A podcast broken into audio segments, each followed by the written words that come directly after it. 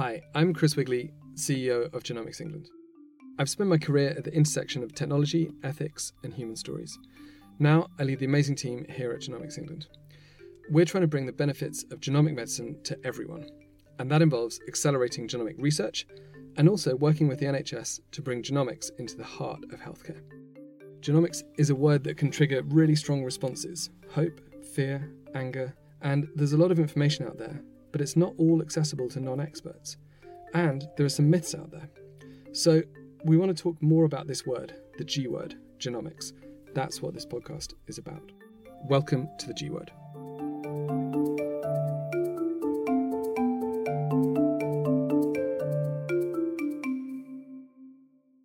It is my huge pleasure to be joined on the G Word today um, by Rob Annan, who is the president and the CEO of Genomics Canada.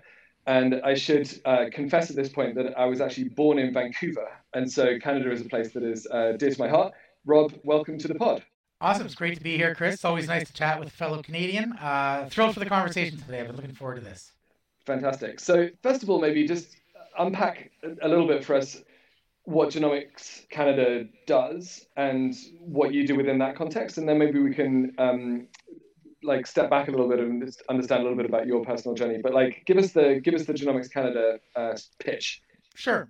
We're a national not-for-profit research organization. So we're not a government agency. We exist at arm's length from the government. We were created about uh, 20 years ago, uh, actually in the shadow of the Human Genome Project. So a little history here. You know, Canada was not actually one of the uh, international partners in the sequencing of the human genome, and scientists in Canada who worked in you know those early days of genomics, um, you know, really kind of you know made a, made a lot of noise to our to our federal government that we needed to make sure that we were on uh, on board with with this new and emerging science. And so Genome Canada was actually created by the federal government um, in a really sort of grassroots way, led by Canadian scientists, to really provide leadership and investment in the field of genomics and to ensure that, that Canada would be able to both contribute to and benefit from uh, you know this exciting new science. So so since then, Genome Canada has supported in effect large scale applied research projects. We are multi-sectoral. So uh, interestingly, and unlike a lot of organizations uh, around the world, we do work in health, but we work beyond health. So about half our portfolio is in health related research. The other half is in agriculture, natural resources. Canada has lots of forestry, lots of fisheries. Uh, we work in energy, we work in mining. You know, in effect, if it has DNA, we work on it. And so we really do have a broad approach. We fund large scale applied research projects that are multidisciplinary. So we have a substantial uh, sort of support for social sciences research, uh, what we call GELS, other, others refer to as ELSI. We call this uh, genomics and its uh, ethical, environmental, uh, economic, and legal implications we really do take a broad approach to genomics, but we do work on large scale partnered research projects that are applied. We are a national organization, so you know Canada has some interesting constitutional arrangements, which I'm sure we'll get into. But there are real divisions uh, between the federal and provincial levels. So we work nationally through six genome centers that operate regionally, and because of that, we have a really um, you know a very kind of a collaborative and coordinated approach to uh, to project development and management. Uh, about 40% of our funding actually comes from the federal government. The rest comes from other levels of government, but we also have significant investment from industry, charities, and other and other sources. So we really see ourselves as um, as as coordinators, as conveners, uh, with a strategic lens on genomics for Canada, um, but a very broad cross-sectoral approach. What a what a fascinating breadth of uh, role. Maybe one more question on the on the current role, and then then we can um, talk about your journey how do you know if you're doing a good job? Like, what are the sort of indicators, the straws in the wind that say to you, yeah, this is working. You know, genomics is getting, you know, having impact in Canada, um, or or not. Yeah, so we are we are all about impact. So we are very much. I, I sort of I mentioned that we work on applied research projects. Uh, for us, it's all about implementation, and that can be implementation within the health system, but that could also be implementation in terms of new tools for, uh, you know, either uh, mitigating or adapting to co- climate change. It could be economic impact, uh, the development of whether it's spin-off companies, intellectual property in various ways. We also really track impact when it comes to training and students. Uh, as well as the impact we have when it comes to uh, you know equity and diversity. And and so we have a variety of metrics across which we really look at the ways that we're impacting kind of the our, our overall mission, which is really to get genomics into the hands of those who will use it. And so we really see our roles as a as kind of you know in the in the area of both research support, but knowledge translation, mobilization, and implementation. And so for us, you know, I would say, of course, genomics has changed a lot. You know, in the early days, we were more about building foundations, whether that was infrastructure or kind of the, the human element, you know, building up cohorts of, of researchers. Today, we're much more um, uh, kind of driven by grand challenges uh, and, and really measuring our impact in terms of how, uh, how genomics is being used. Super cool.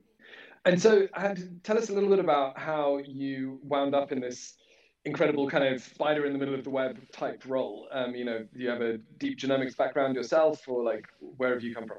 Well, you know, even as a young child, I dreamed of being president of Genome Canada. And no, I'm, I'm kidding. I'm kidding. Straight, straight career path. yeah, I mean, careers only make sense uh, in in retrospect, right? So, and mine mine definitely has some a few twists and turns. So, I trained as a biochemist in genomics, earned my PhD from McGill University. These were kind of the early days of genomics uh, you know, whatever. I bashed my research career the, against the rocks in those early days of figuring out how to do things uh, in, in a rapidly developing space.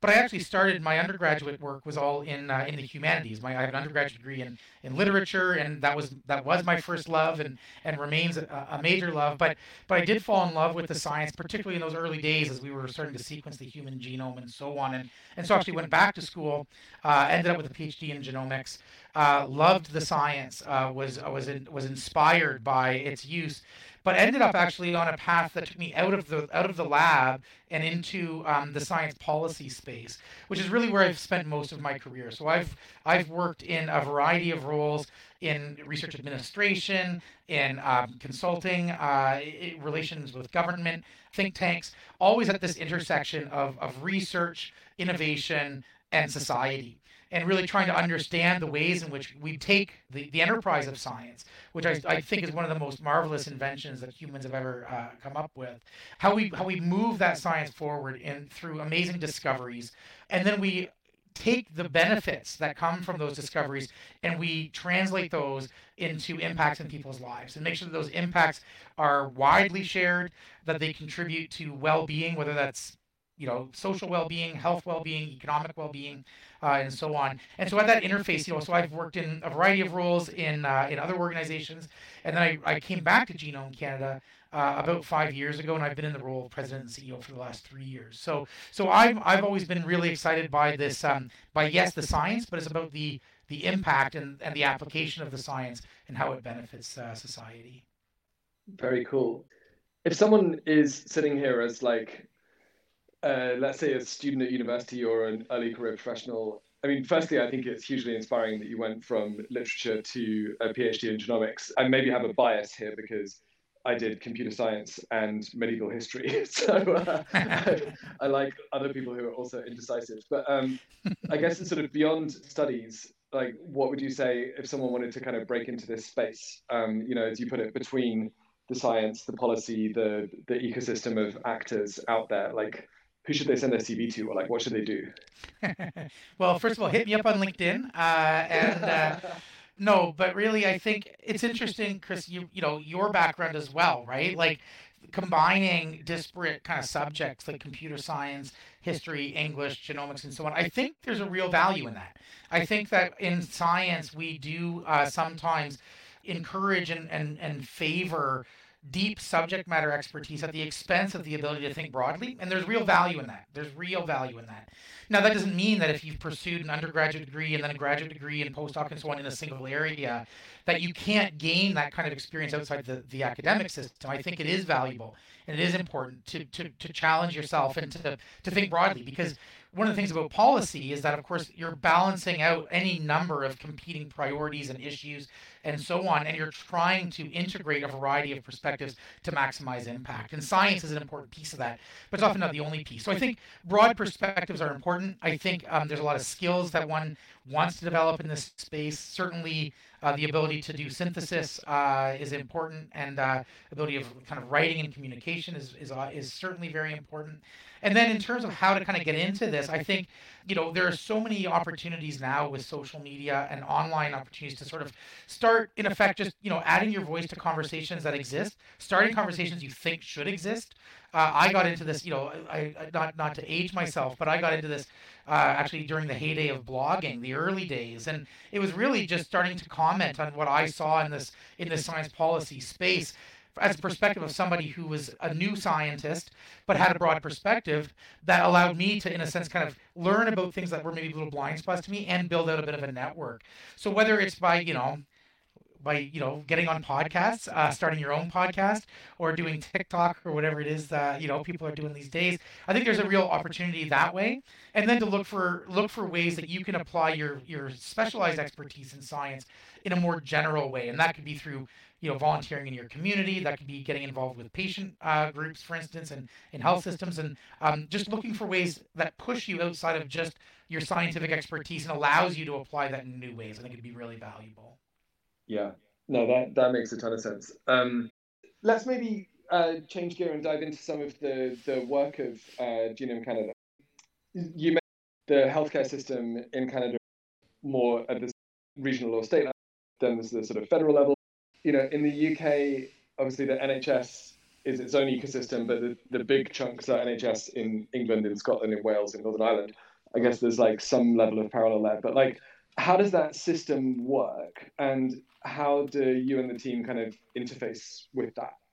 So we'll start with a little bit of a constitutional summary, and I, I promise not to go too deep into this because this gets super boring very quickly. but just to say that you know, in Canada we have um, you know three layers of government: federal, provincial, municipal.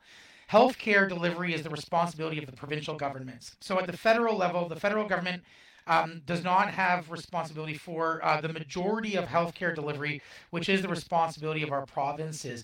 There are exceptions to that uh, when it comes to you know uh, healthcare for military, Indigenous peoples, and, and so on. But the majority of frontline healthcare delivery in Canada is done at the provincial level.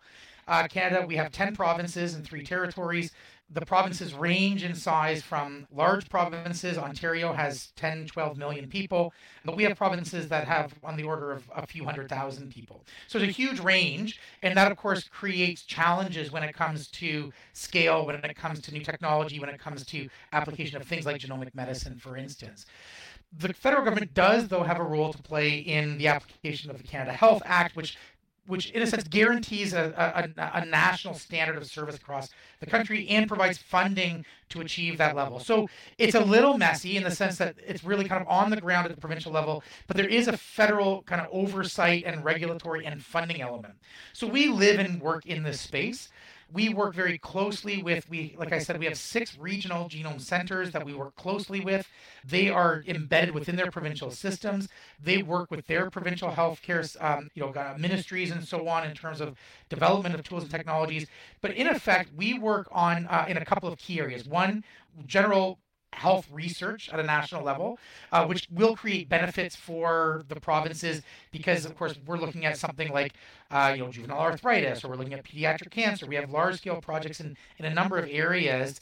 Those often do have, for instance, economic components that talk about, you know, kind of implementation, uh, you know, kind of costs and, and benefits. So we really do try to provide that to the provinces um, as, you know, as, as opportunity.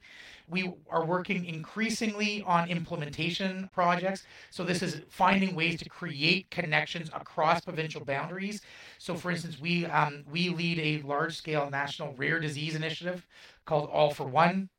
It involves the half dozen largest pediatric hospitals in the country, clinical researchers who are looking at how to actually implement genomic medicine as a standard of care, but also, and importantly, all the provincial kind of ministries are key partners in this. So it's trying to find ways to I guess, kind of overcome some of the barriers that exist from kind of a policy and constitutional perspective in order to build out these big national initiatives.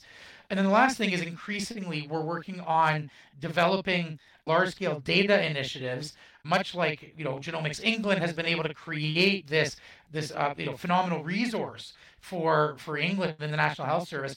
We're looking at how we do this in Canada, which uh, is going to require very much a federated approach, where data is going is going to remain in the provinces, but can then be uh, used in a in a collective way to support implementation at that local and regional level. So there's a lot of work to be done there COVID provided us a huge opportunity to kind of push through some of those barriers, some of which were more significant than others. But but there's still a long way to go. Yeah. Uh, that's pretty complex. I can I can appreciate the uh, the number of you know moving parts in that system, and within an initiative like sorry was it all for one the rare disease initiative? Yeah. Conscious of the complexities around things like data staying in its in its own area, what kind of role do Genome Canada play in bringing those actors together, or kind of who does what in an in an initiative like that? Our role is really, in a sense, to bring together as a convener uh, and a coordinator the key decision makers, the key problem solvers, the key technical people, and so on. So we have a variety of um, of groups that are supported through that initiative, for instance, that are working on issues around data governance, around consent, in some ways, you know, the technical issues are, are, are in kind of the most straightforward ones to solve. I mean, someone has to convene the meetings where we actually get together, but, you know, we work very closely. You know, we try to adhere to global standards, you know, the Global Alliance for Genomics and Health, for instance, which is, you know, based out of Toronto, um, you know, helps to provide, you know, I think general framework on the technical side and also helps to support the conversations we're having when it comes to some of these kind of thornier questions. But we don't have at Genome Canada the mandate or the authority to, in a sense, impose these kinds of look, this is how we're going to do it. This is the kind of what consent's going to look like. This is how we're going to handle governance. Rather, we actually serve, you know, to kind of create the tables at which yeah. those different actors can come together and find find mechanisms to do that work.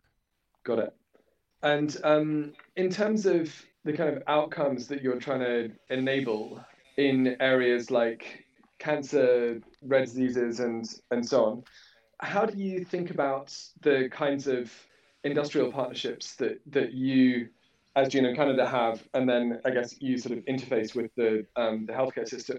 Does that kind of old cliche about Europe is great at turning money into science and America is great at turning science into money? Um, where does Canada sit on that spectrum, and how do you handle concerns or anxieties around you know is Genome Canada just kind of taking my most sensitive data, my DNA, and kind of selling it to companies? Like, how do you set things up so that you know the the relevant folks are all kind of um, on board and and um, you know feeling good about shaping these things? That's a really great question. Something that we we think about a lot at Genome Canada, and maybe in a in a you know stereotypically Canadian way, we kind of live a little bit in between, kind of in the middle between the kind of the European and, and American tendencies when it comes to money and science. So Canada generally, and, and it varies a little bit from province to province, right? So, you know, one has to keep that in mind when we think about, um, you know, kind of health data. But we tend to be a very conservative jurisdiction uh, when it comes to the sharing of data, making data available. And that is particularly true when it comes to um, making it available to industrial partners, to pharmaceutical companies, and so on. So there are certainly initiatives, largely, you know, at the pilot level to uh, build new partnerships here. I will say that one area where Canada really excels is in launching pilot initiatives. So, you know, maybe that's our niche when it comes to science, is we're the we're the great pilot initiative country. But we do have a number of kind of pilot level initiatives working with with companies. But I would say that when it comes to uh, health data, uh, we tend to keep things very much at the even at the local level. So rolling that up into a point where we can actually make that available for um, you know large scale access from companies is is something that um, is is not where we're at now. And frankly, there's it's a bit of a culture. It will be a culture shift to make that available. But ironically, and this is something that we that we talk about a lot when it comes to regulatory environment and so on, while there is a real concern around privacy, Canadians by the thousands are sending their, their DNA to 23andMe or Ancestry.com or or what have you, right? Yeah. And then we also have um, you know communities of uh, for instance, rare disease, patients and their families self-organizing on Facebook and so on. So this isn't just this isn't unique to Canada. This is true in other jurisdictions too. But having the regulatory environment keep pace with the um, the needs and, and, and wants of the communities, as well as the opportunities that exist on the uh, commercial side, is an ongoing challenge here. So that's something we're navigating. I think you know when it comes to just data sharing more broadly, we have a long history of struggling with this in Canada when it comes to health data. You know, uh, a little anecdote from the side here. You know, when I first when COVID first hit, you know, my background is not in not from the medical side. I come from you know kind of the fundamental basic sciences. Um, and so I got pulled into a variety of different tables, really looking at linking up hospitals and um, you know sharing genomic data at scale so that we could start to, you know, viral surveillance, for instance, or large scale human cohorts uh, that we were, we were contemplating. And, you know, I had a variety, you know, I remember hearing in a few meetings talking about facts based medicine and the challenges this was going to pose during the pandemic. And I was thinking, well, if there's ever a time you need evidence, it's, it's during a pandemic. Until it was clarified that by facts based, they didn't mean evidence they meant fax machine based uh, systems and that you know in many ways when it came to sharing data between hospitals that there were some systems that were still reliant on, on, on, on outdated technology. I made very clear that we were not going to be sharing any genomic data by fax machine. Sorry to interrupt you. I just have to share this brief anecdote. I, I will not mention the country in question, um, but I was talking to someone who was uh, playing an advisory role to a country that was setting up a, a national genomics program. And this is an, a very highly advanced, uh, tech, technically leading country. And they said, right, well, at the moment, all of the genomic data sits in the hospitals, and you're talking about wanting to try and create a national uh, layer of this for research purposes and so on, the kind of things we've been discussing. How can we get it to the, the National Research Center? And someone in the meeting did suggest faxing it, like without without irony. and uh, other people had say, well, yeah, yeah, 3.2 billion letters, oh, you know, base pairs kind of uh, translates into quite a lot of fax paper. We may want to think about like another another. yeah, no kidding. Yeah, no kidding. So, so, but, so, but that's the one hand, you know. So the one hand is that there's certainly, I think, systemic issues in Canada. I don't want to say we ignored them, but they were they were proving too challenging during non-pandemic times to sort of overcome. We've come a long way during COVID to addressing these, I would say, more systemic issues, more policy issues, and so on, which is important because the other hand is that we have researchers and we have hospitals that really are world class. You know, I think about our, our large scale sequencing centers in Toronto and uh, Montreal and Vancouver are absolutely, you know, top notch. The, the, the work that goes on at Sick Kids Hospital or CHEO here in my own province of Ontario, the CHEO is another children's hospital. They are plugged into, you know, kind of the global ecosystem when it comes to rare disease research, are leaders in many ways. So we really do have like the like phenomenal activity happening. It's just not linking up right? So we are getting world-class standard of care in hospitals. We are getting uh, phenomenal, um, uh, you know, kind of advances happening at the individual researcher and clinician level. Um, but we have, unfortunately, for a number of systemic issues, just challenges in linking that up into the large-scale data sharing that's going to be required to really do the kind of innovation necessary, whether it's on the diagnostics or therapeutic side going forward. This may sound like a sort of very basic question, but why does that matter? Why does it why does it matter to join it up? What are the benefits that you see from increasing that joined upness compared to just having a bunch of centers of excellence? Well, I think it's it's not either or. It's a little bit of a both and. I think we've got you know the centers of excellence exist, and that's important and valuable. Um, I just think that we we are going to be leaving opportunity on the table if we don't leverage the strengths from the regions into something that will, you know, in the end, the the what do they say, the whole is greater than the sum of its parts, right? If we can link up the data sets that, that are being created at provincial levels into something national, whereby, you know, hospitals in smaller regions or smaller provinces are able to access large scale data sets for improved diagnostics, for instance, that's a huge benefit. That's a huge benefit, right? Ontario, maybe Quebec could could conceivably go it alone with, with large scale data if they really, you know, if they really maximize their potential. But some of our smaller provinces that have only got three or four hundred thousand people will never have the data sets large enough to really sustain the kind of diagnostic needs as well. Never mind the innovation side of things. So, yeah. so I think that there's real opportunity, eh, you know, that that we'll miss. Never mind, you know, what we can build off of that when it comes to, for instance, you know, clinical trials and opportunities here. Canada's a, a bit of a unique place just from a population perspective. We are a reasonably small population, spread out geographically, of course, but uh, because of the history of immigration, we have a very diverse population, mm. and there's there are real advantages there for things like clinical trials, for instance. So the companies take advantage of that, but there's more that we can we can be done there. The last thing I'll say is that you know when it comes to data and data sharing, another area that, that we spend some time on at Genome Canada and others in within our ecosystem spend a lot of time on is thinking about data sharing and data governance when it comes to Indigenous peoples in Canada.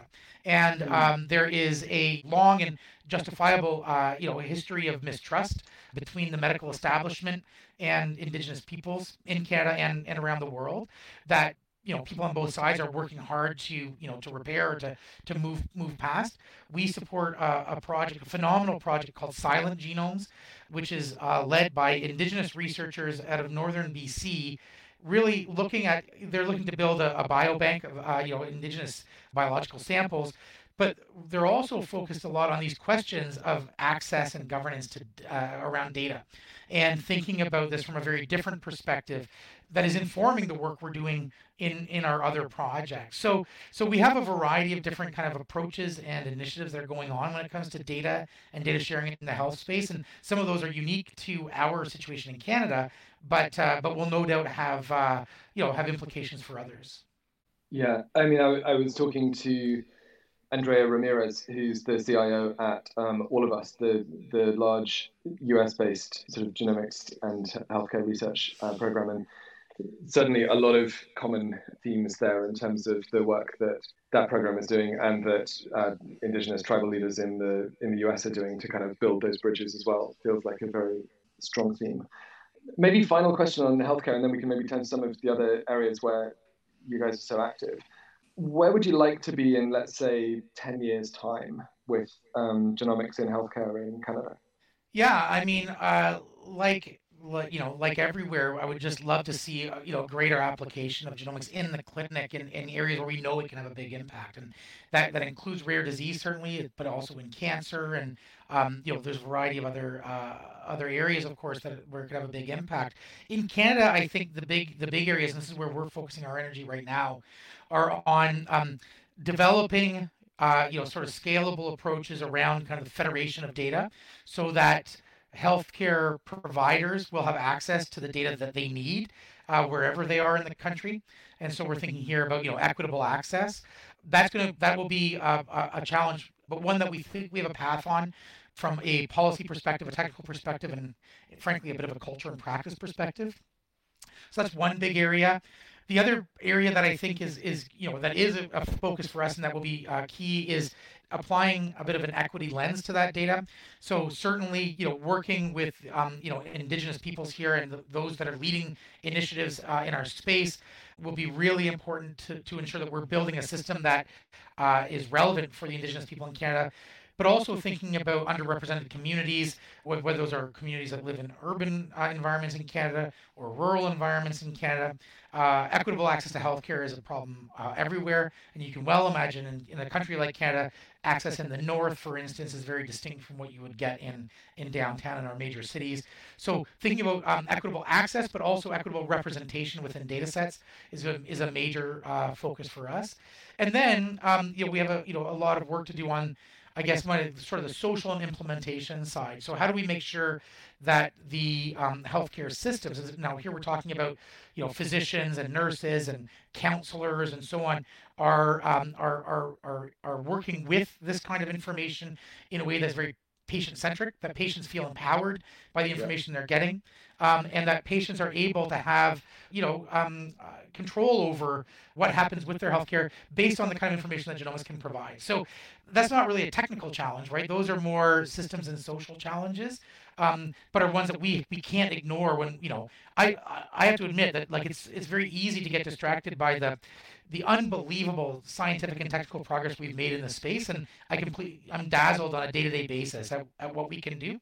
I really do feel like I'm living in kind of a sci-fi future sometimes, um, but we can't ignore the social side of how that science gets applied, and that's both uh, in terms of kind of equity, but also in terms of the systems that we need to make sure that uh, that it maximizes impact. Absolutely, and that's a that's a really delicate balance, right? And as you say, so much of that is about empowering the people whose data it is to be involved in making those decisions, not just be kind of passive recipients of, um, you know, what some self-nominated group of uh, the great and the good or whatever decide is uh, is best. yeah. Um, it's interesting actually. It's quite an, an, an interesting segue there, I guess, between genomics in the healthcare context and genomics in other contexts. We had as a guest on the pod a little while ago Sir Patrick Vallance, who's the government's chief scientific advisor. Um, the Government Office of Science published a deliberately provocative piece called Genomics Beyond Healthcare to try and spur other other government departments to think about how this technology was coming down the road and what it might mean for them. And there was some, you know, very clearly and clearly labeled kind of speculation in there in question form. You know, could genomics inform sentencing? Could genomics inform education uh, pathways? Um, could genomics inform uh, all sorts of other things? And we certainly had a few anxious uh, patients and participants call us up and saying, hold on a second, are we like the lab rats to kind of create right. Gattaca? you know, like what's going on? To which, of course, the answer is no. Um, you know, the, the way that, that that data is collected and stored is very explicitly for uh, for medical research um, only. Um, but you mentioned um, a bunch of other areas um, that I'd love to get into, like sort of um, agriculture, forestry, fisheries, and sort of climate change and so on. I guess maybe a tiny bit nearer in. Are you do you also have any sort of thinking on other uh, kind of social sciences areas or other areas of government that where genomics could be relevant, or have you guys kind of parked those kind of questions uh, to one side? Well, certainly, you know, we we support a variety of projects that really are looking at some of the you know kind of ethical and social issues around genomics and how those would impact on some of the areas you talked about. Genome Canada, we ourselves aren't we don't have any specific activities in justice, for instance. You know, when it comes to human genomics, we are uh, really focused on the health side of things, outside of kind of the philosophy and ethics and so on, where we do support a fair bit of work in that space. When I, when we think about getting outside of health, it's actually getting outside of humans, I should say, and it's really thinking then about. Um, you know, kind of plants and animals and and, and yeah. microbes, right? And and there we do a lot of work with, you know, on the government department side, of course, natural resources and agriculture and fisheries and all of those spaces. A lot of work in climate, uh, and um, uh, we, you know, I can talk a little bit about that. The work that we're doing on, you know, so for instance, biodiversity and surveillance. Um, Canada is a, you know, we're a big country. I referenced, you know, the, you know, the the ge- geographical scope of of Canada is immense. Uh, we have a lot of ocean. We have a lot of forest. We have a lot of lakes. Uh, and we don't have a ton of people out there just paying attention to kind of like the you know the the the, the on the ground kind of biodiversity monitoring. It's just it's impossible to to do large scale surveillance without you know more advanced tools. So we've been working hard to develop tools around eDNA, for instance, environmental DNA. So this is the ability to actually DNA, yeah. right you know use the the DNA that's shed within a like a, a water column, for instance, to then be able to in effect identify populations of species, not just species composition, but population, and to track that composition over time.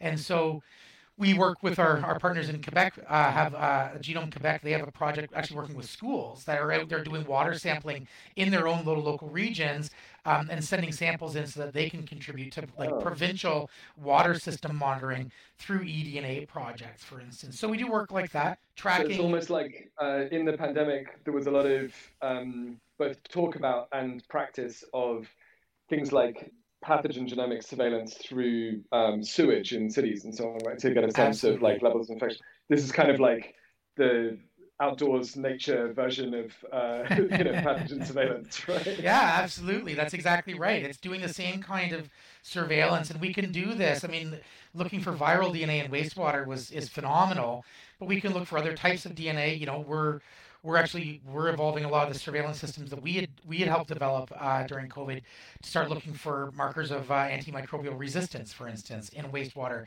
and in environmental systems, right? So so helping support this kind of technology development um, is a big piece of what we do.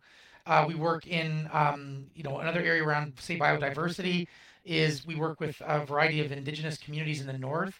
For instance, looking at caribou populations. So food security in Canada, food security. You know, I remember years ago learning that when you live in the north, food has fur, right? Uh, you, you don't live in the Arctic and uh, you know grow uh, lentils and and and and corn and so on. So caribou populations matter uh, when it comes to food security, and those populations have been falling precipitously. So we've been working with communities to again look at ways to, to use environmental DNA, a DNA that uh, is found in scat, for instance, to be able to track populations. And then we're combining that with traditional knowledge from indigenous communities to be able to actually create a bit of a more uh, holistic picture of how those populations are changing over time and, and, and, informing kind of what we can do around conservation. So we have projects like that on climate. We also do a lot of work in agriculture, uh, you know, whether it's on um, improving productivity. Of course, agriculture is a major export for Canada, a huge economic sector. So looking at different ways to improve yield and productivity, but also adapt to a changing climate, to introduce you know different uh, different traits when it comes to drought resistance and heat tolerance and so on. So we've been supporting the sequencing of a variety of wild relatives to our major crops like wheat and canola and, and lentils. Uh, and so on, but also looking at mitigation when it comes to livestock and so on. So we have a variety of, of projects in those areas. And then we have some projects you might not expect. We do a lot of work in the energy sector, for instance. So energy is a major export as well for Canada.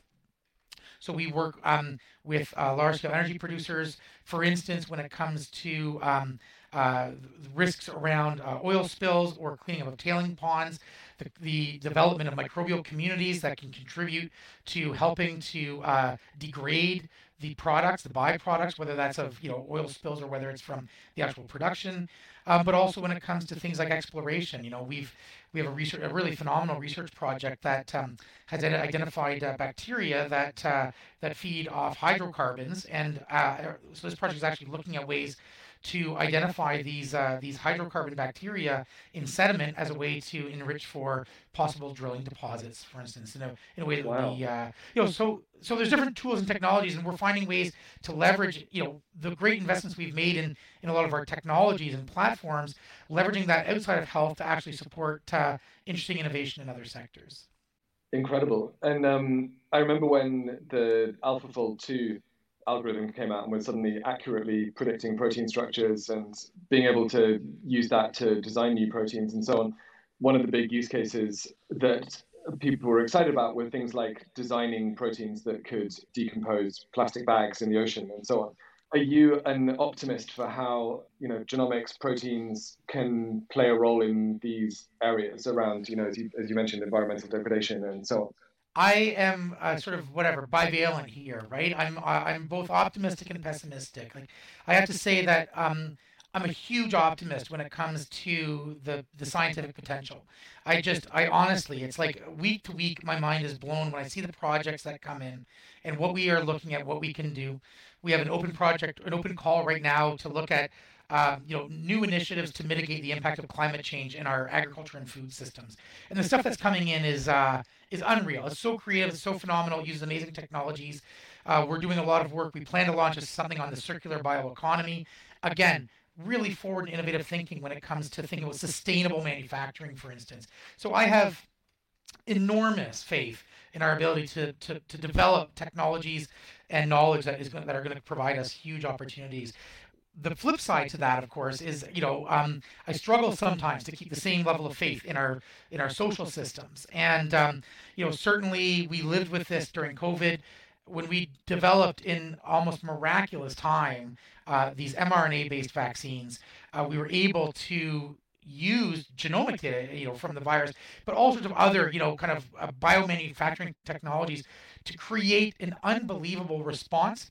Um, but then we saw the social uh, reality of uh, systems that struggled to deploy and to accept uh, these technologies. So I think that we, we, we ignore that at our peril. I really do think that we have to invest the same kind of time and energy into thinking about how we ensure that people see the opportunity for their own benefit in these technologies, that we um, ensure that those benefits are shared equitably across not just our own societies, but globally uh, and that we take seriously some of the risks of you know whether it's hubris on the scientific side or of pushback on the on the public side we take those seriously because that will be what undermines the the potential that i'm so optimistic about.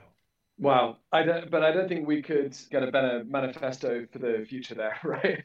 Equity of access improvements in human health improvements in the environment improvements in our ability as a society to kind of translate those scientific breakthroughs into um, you know meaningful scaled improvements um, in people's lives. That's um, that's what i'm going to hang on to from this conversation. Super impressive. Rob thank you so much for uh, taking the time to to share some of your experiences and um, i guess hopes and dreams with us. And uh, i look forward to living in that uh, that brighter version of the future. Awesome. Well, thanks, Chris. And a big shout out to you guys at Genomics England for all the work you're doing uh, and all the work you've done. It's been great working uh, with you and the rest of the gang there. And uh, thanks for the invitation. I really enjoyed this today.